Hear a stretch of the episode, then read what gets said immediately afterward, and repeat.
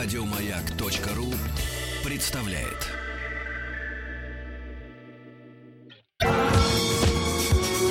По заказу Гостелерадио.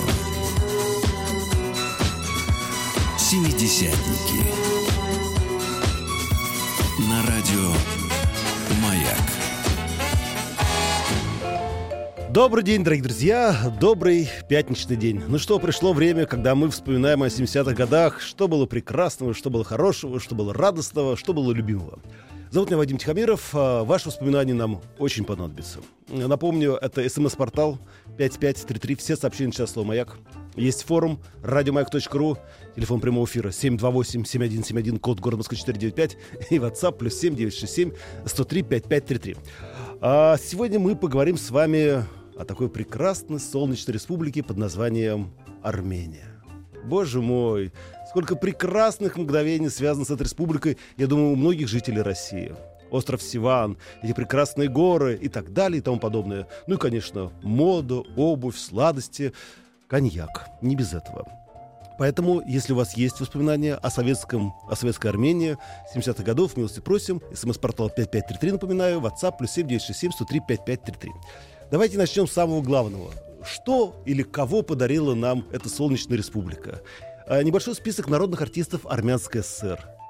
Леонид Енгибаров, известный клоун Мим, к сожалению, который рано ушел из нашей жизни.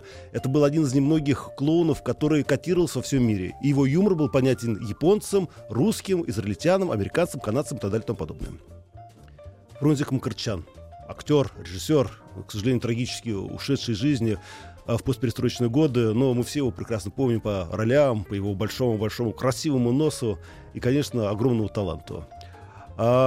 Константин Арбелян, тоже недавно ушедший из жизни, композитор, дирижер, человек, который родил в свое время для нас таких известных певиц, как Лариса Долина. Боже мой, вы бы видели, как Лариса Долина пела на армянском языке, армянские хиты, естественно. Алла Пугачева, которая тоже пела песни Константина Арбеляна и, говорят, даже была обручена с ним. Ну, к сожалению, я паспорт не видел, поэтому точно не могу сказать, но, по крайней мере, говорят, что какие-то отношения у них были. Далее, Армен Джигарханян. Актер, которого вы знаете прекрасно все. Актер, который жив, который руководит театром в Москве. Который армянин, но мы считаем его русским актером. И это прекрасно. И, как это ни странно, Софико Чиурели, которую в 1979 году присвоили звание народной артистки Армянской ССР. Друзья, все остальные истории про Армению чуть-чуть попозже. По заказу Гостелерадио. Семидесятники. На радио «Маяк». Итак, дорогие друзья, мы продолжаем дальше вспоминать 70-е годы жизни Армянской ССР. Если вы были там в те годы, если вы оттуда, пишите, звоните, не стесняйтесь. Телефон прямого эфира 728-7171, код города Москва 495. СМСки приходят на номер 5533. Все сообщения через слово «Маяк» и WhatsApp плюс 7-967-103-5533. Ой, говорит Вадик... Так захотелось долмы со сметанкой, да подорорат. Друзья, пособраннее. Хотя и пятница, я что-то тоже прям сразу слюной захлебнулся, но давайте немножко подождем. Вспоминает известных армян. Петросян, Харатьян. Да, друзья, это все наши доморощенные известные армянские артисты.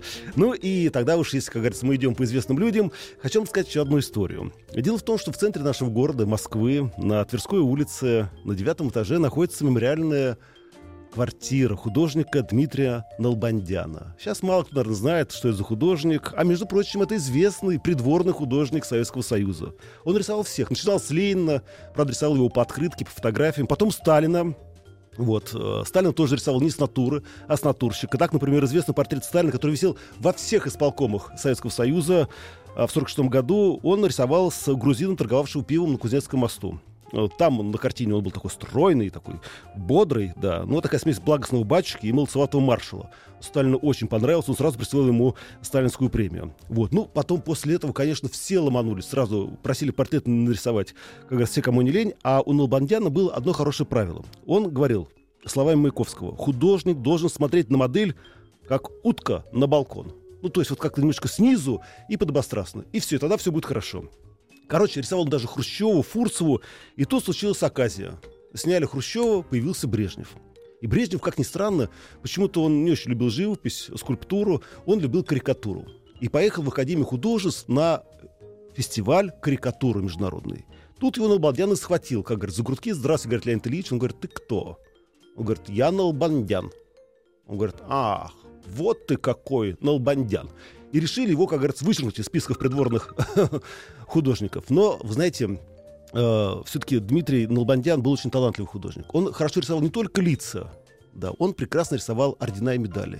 И вот здесь, понимаете, равных ему не было. И поэтому пришлось его оставить. И вот до конца жизни Леонида Ильича все картины с участием этого великого вождя мирового пролетариата были нарисованы кистью Налбандяна. Хотя иногда Леонид Ильич все-таки изменял Налбандяну, Шиловым, с Глазуновым. Да, но это были такие разовые акции. И еще, чтобы вы не подумали, что я как-то плохо отношусь к творчеству Дмитрия Налбандяна. Японцы называли его русским Рембрандтом. О как. Так, кто у нас на связи? Алло, здравствуйте. Сергей, город Воронеж. Здравствуйте, Сережа.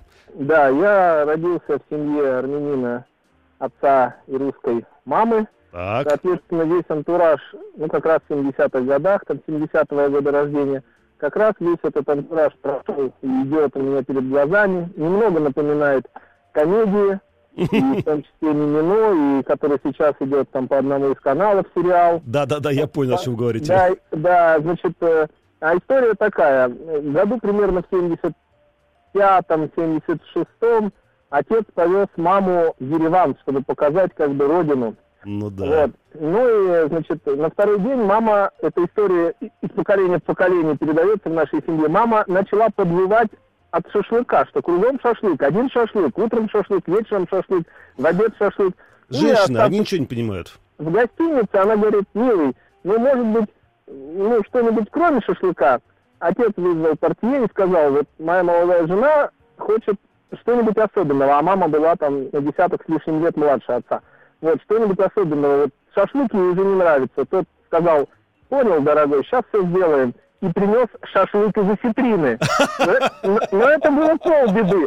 По рассказам мамы, она приглядела, что рядом есть какое-то кафе, там кафе, кулинария молочная, молочные продукты, кулинария. И она рано утром, сбежав из гостиницы, забежала в эту кулинарию, чтобы что-то съесть, но не шашлыка. И она ходит, она говорит, там какие-то подветренные яйца вареные, какая-то морковка, что-то, и какой-то непонятный творожок какой-то, такой не первой свежести. И она мнется, и продавщица спрашивает, говорит, я еще раз говорю, что это кулинария молочная. Да-да-да, я понимаю, да. Да, и продавщица говорит, может быть, творожка этого грамм 200-200, на что та и отвечает, слушай, зачем тебе творожок? Подожди 15 минут, сейчас такой шашлык будет, это добило ее. Ну, к слову сказать, естественно, в нашей семье репродукции большое подарочное издание Дмитрия Налбандяна присутствует, а также... всяческие автографы на фотографиях Мугера, как правильно его зовут, Мкртчяна, да. и других знаменитых. Сергей, спасибо большое, что помните о своей крови и помните о прекрасной Армении. И почаще туда и ездите, потому что действительно очень красивая страна. Кто у нас на связи? Алло, здравствуйте. Евгений на связи. Здравствуйте, Евгений. Слушаю вас.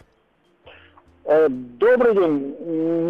Евгений, Барнаул. 53 года. Молодец, Евгений, отлично. Дальше, что мы знаем про Армению советских времен? В 1978 году отдыхал в Ереване, был обалденный международный лагерь «Ласточка». Ух ты! Это было просто... Их у нас в России было очень мало. В частности, вот был в Ереване один. Это было просто чудо. А что ж там было такого чудного? Или чудного? Чудного? Да. Иностранцы в 1978 году... Иностранцы, тем более для человека из Барнаула, это было... Да. А как климат, как еда, как прекрасно. Люди? Все было чудесно. Я там первый раз увидел, что в Советском Союзе на улице продавали жевательную резинку, Ригли причем. Точно, да. Там же был ереванский завод по производству резинки. Да. И продавались...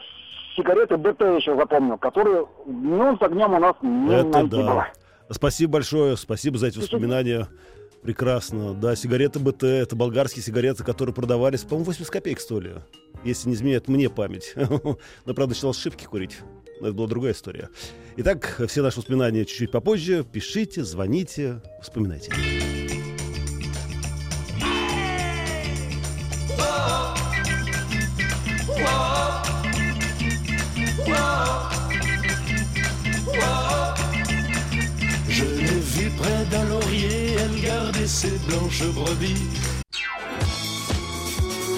По заказу Гостелерадио.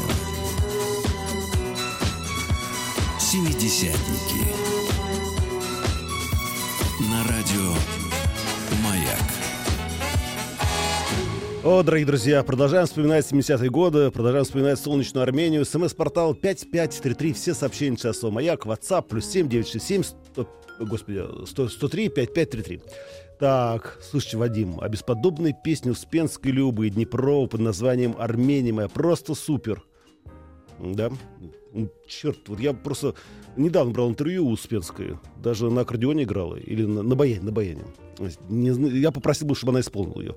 А великий боксер из Армении Эльдар Горчеркас, Черкесск. Эльдар, напиши, какие. Я, честно говоря, не особо помню, простите меня. Так, ну что, поедем дальше. Вы знаете, в 70-е годы ереванские модницы... А, между прочим, могу вам сказать, что ереванские модницы это были, как говорится, впереди планеты всей, по крайней мере, в Советском Союзе. Начали носить перламутровые сапожки. Да. И все думали, откуда эти перламутровые сапожки? Автором их считается дядя Хачик. Не-не, это на самом деле реальный персонаж. Человек, который, кстати, придумал, изготовлял в Ереване замечательные лимонады, которые не уступали по вкусу грузинским водам Лагидзе. Так вот, на самом деле в Армении кустарники-одиночки, которые шили обувь на заказ...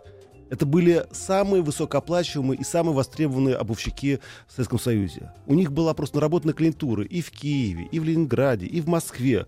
Короче, именно оттуда, из Армении, шла современная мода на обувь в 70-е годы. И если вы носили на своих ногах ереванскую обувь, ну, армянскую обувь, это считалось выше шик. Но надо отдать должное, что кроме этих цеховиков, да, а между прочим, это все оттуда пошло, были еще две фабрики. Это Масис и... Наири. Тоже, кстати, была очень приличная обувь. Она шла наравне с дефицитной обувью Цеба, это из ЧССР. И поэтому, если у вас была свадьба, ну или похороны, кто знает, у кого как получалось, вот, обязательно, вот, чтобы на ногах была обувь ереванского завода. Или Масис, или Наири. И это считалось выше шик, потому что у армян в крови. Вот любовь к коже и к обуви. По заказу Гостелерадио. Семидесятники. На радио Маяк. Друзья, мы продолжаем наш эфир, продолжаем вспоминать 70-е годы, Армянская ССР. Вы мне пишите письма на наш смс-портал 5533. Все сообщения сейчас слово «Маяк». WhatsApp +7 967 103 5533. И телефон прямого эфира тоже никто не отменял. 728-7171, код город Москвы 495. И прежде чем расскажу о преступлении века, которое совершили в Советском Союзе братья-армяне, это действительно так, просто они были братья двоюродные. Вот, прежде чем я расскажу вам эту историю, которую вы, наверное, вряд ли знаете, я прочитаю несколько сообщений, которые вы прислали мне. Вадим, кустарники-одиночки, это, конечно, было сильно. Ну, знаете, как говорится, иногда действительно язык до Киева доведет. Вадим, а вы знаете, что имя Хачик в переводе означает крестик, вот, а у нас только обзывательство. Слушайте, впервые слышал об этом. Спасибо большое, что предупредили. Легендарный будильник Севани. Если из 10 работал один, то это было хорошо. О, да, этот будильник, хотел сказать нехорошее слово, будил меня в детстве в школу. Но иногда он ломался, и поэтому я в школу просыпал. Кстати, всегда можно было на него свалить. У меня будильник Севани. Так, ну а теперь давайте об ограблении века. Вы знаете, 5 августа 1977 года, это была вечер пятница, в закрытом хранилище Госбанка Армянской ССР похитили 1 525 000 рублей. Да. Да, друзья, это было самое громкое преступление века. Если вы говорите, если считали, что банки Советского Союза нельзя было взять, можно. Дело в том, что наводчик Завен сообщил братьям Калачанам, Николаю и Феликсу, что деньги хранятся не в подвале, а на втором этаже. Стены и дверь, конечно, бронированы, а вот потолок совершенно обычный, бетонная плита. А на третьем этаже комната отдыха. Окна банка на третьем этаже выходили как раз на крышу соседнего дома, там был всего лишь 1 метр, и они были без решетки. И тогда братья решили совершить этот налет.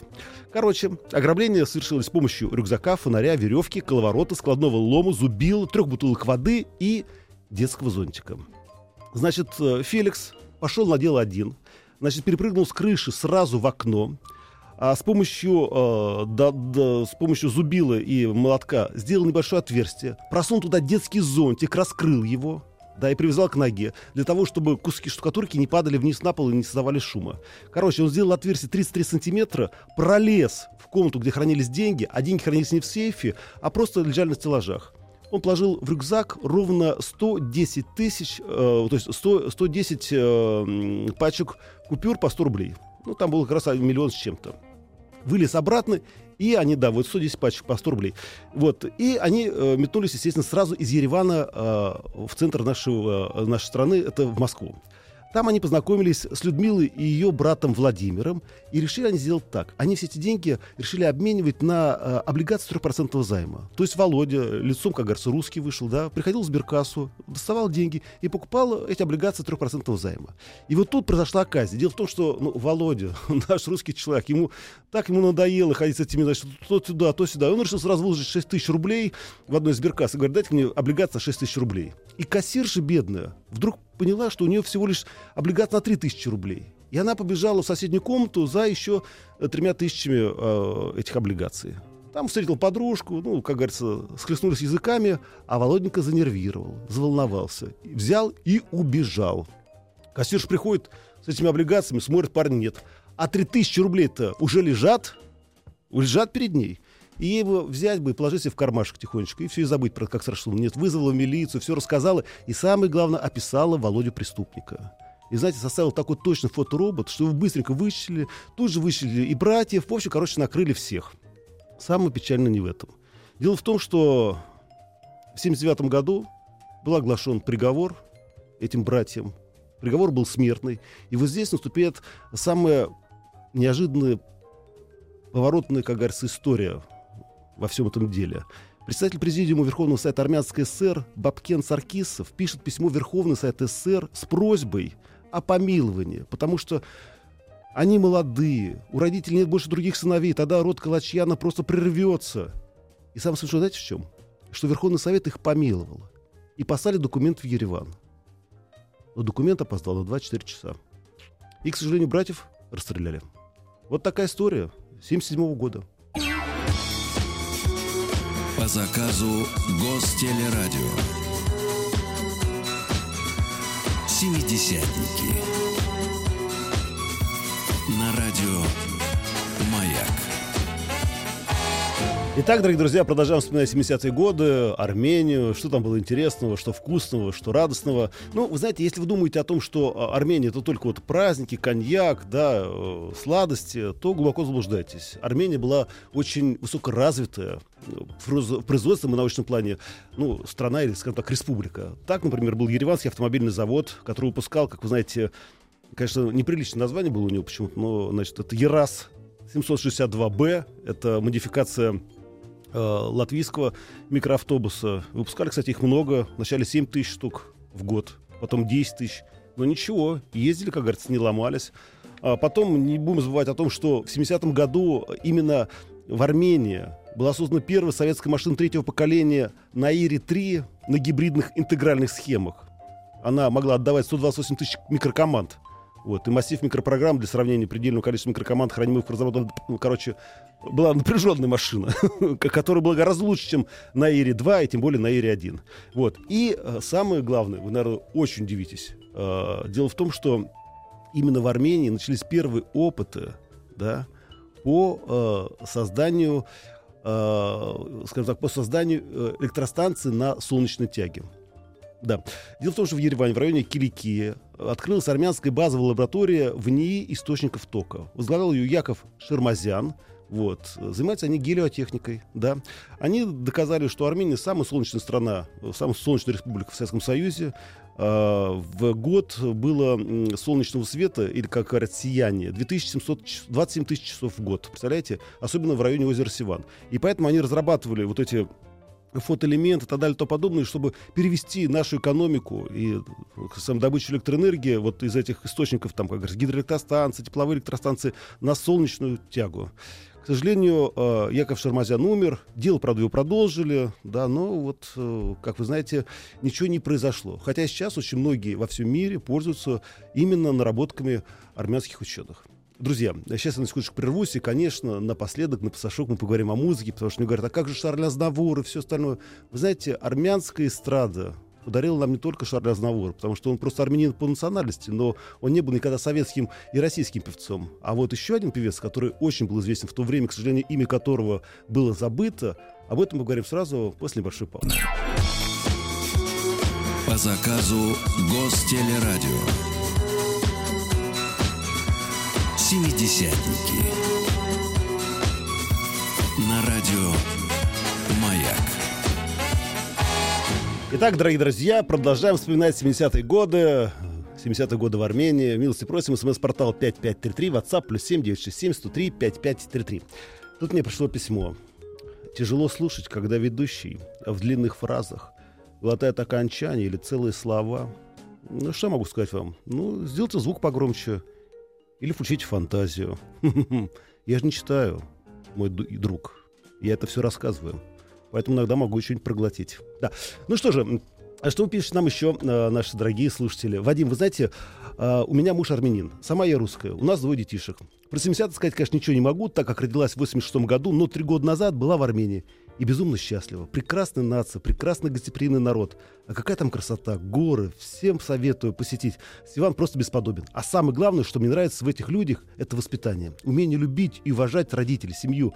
Помогать и быть дружными. К сожалению, у нас это встречается крайне редко. Женя, Санкт-Петербург, 28 лет. Спасибо большое, Женя, за эти добрые слова. И еще... Вадим, ЕРАЗ в советское время из-за качества сборки переводили «Гордость Армении, слезы России». Кстати, никогда не знал об этом. Спасибо за это воспоминание. Ну, а теперь немножечко об эстраде.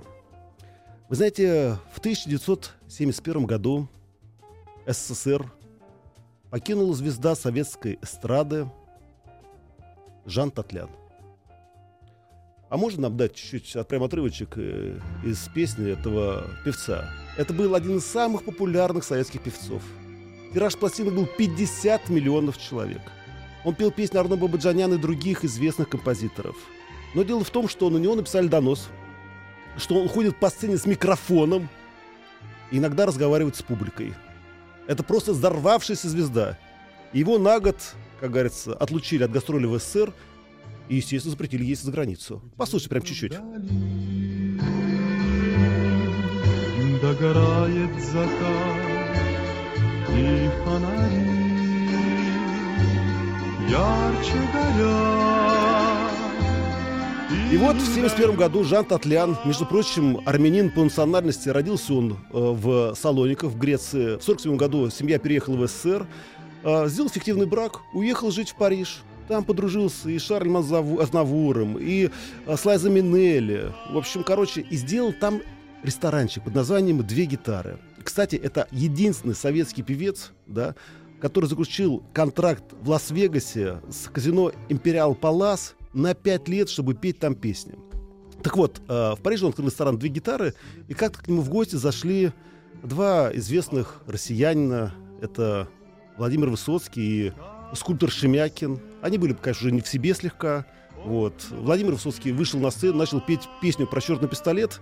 Ну, а господин Шемякин в это время достал из своего кармана, из галифе, черный пистолет и выстрелил в воздух. Бедные французские полицейские, естественно, сразу рванули к ресторану, но, как говорится, наших друзей след простыл. Впоследствии Владимир Высоцкий написал песню «Французские бесы», где оправдывался, говорил, все французские бесы попутали. Поэтому, как говорится, и случилась такая абракадабра. Вот и все, друзья. Вот такие истории про Армению, про эту замечательную страну. И, честно говоря, вы знаете, будет желание, будет настроение, надо обязательно туда съездить. Вот сейчас летом, когда Севан, когда жара, когда солнце, когда Арарат. Черт, я же не рассказал про коньяки ничего, про сладости. Ну, как мы в следующий раз, ладно, друзья. по заказу Гостелерадио.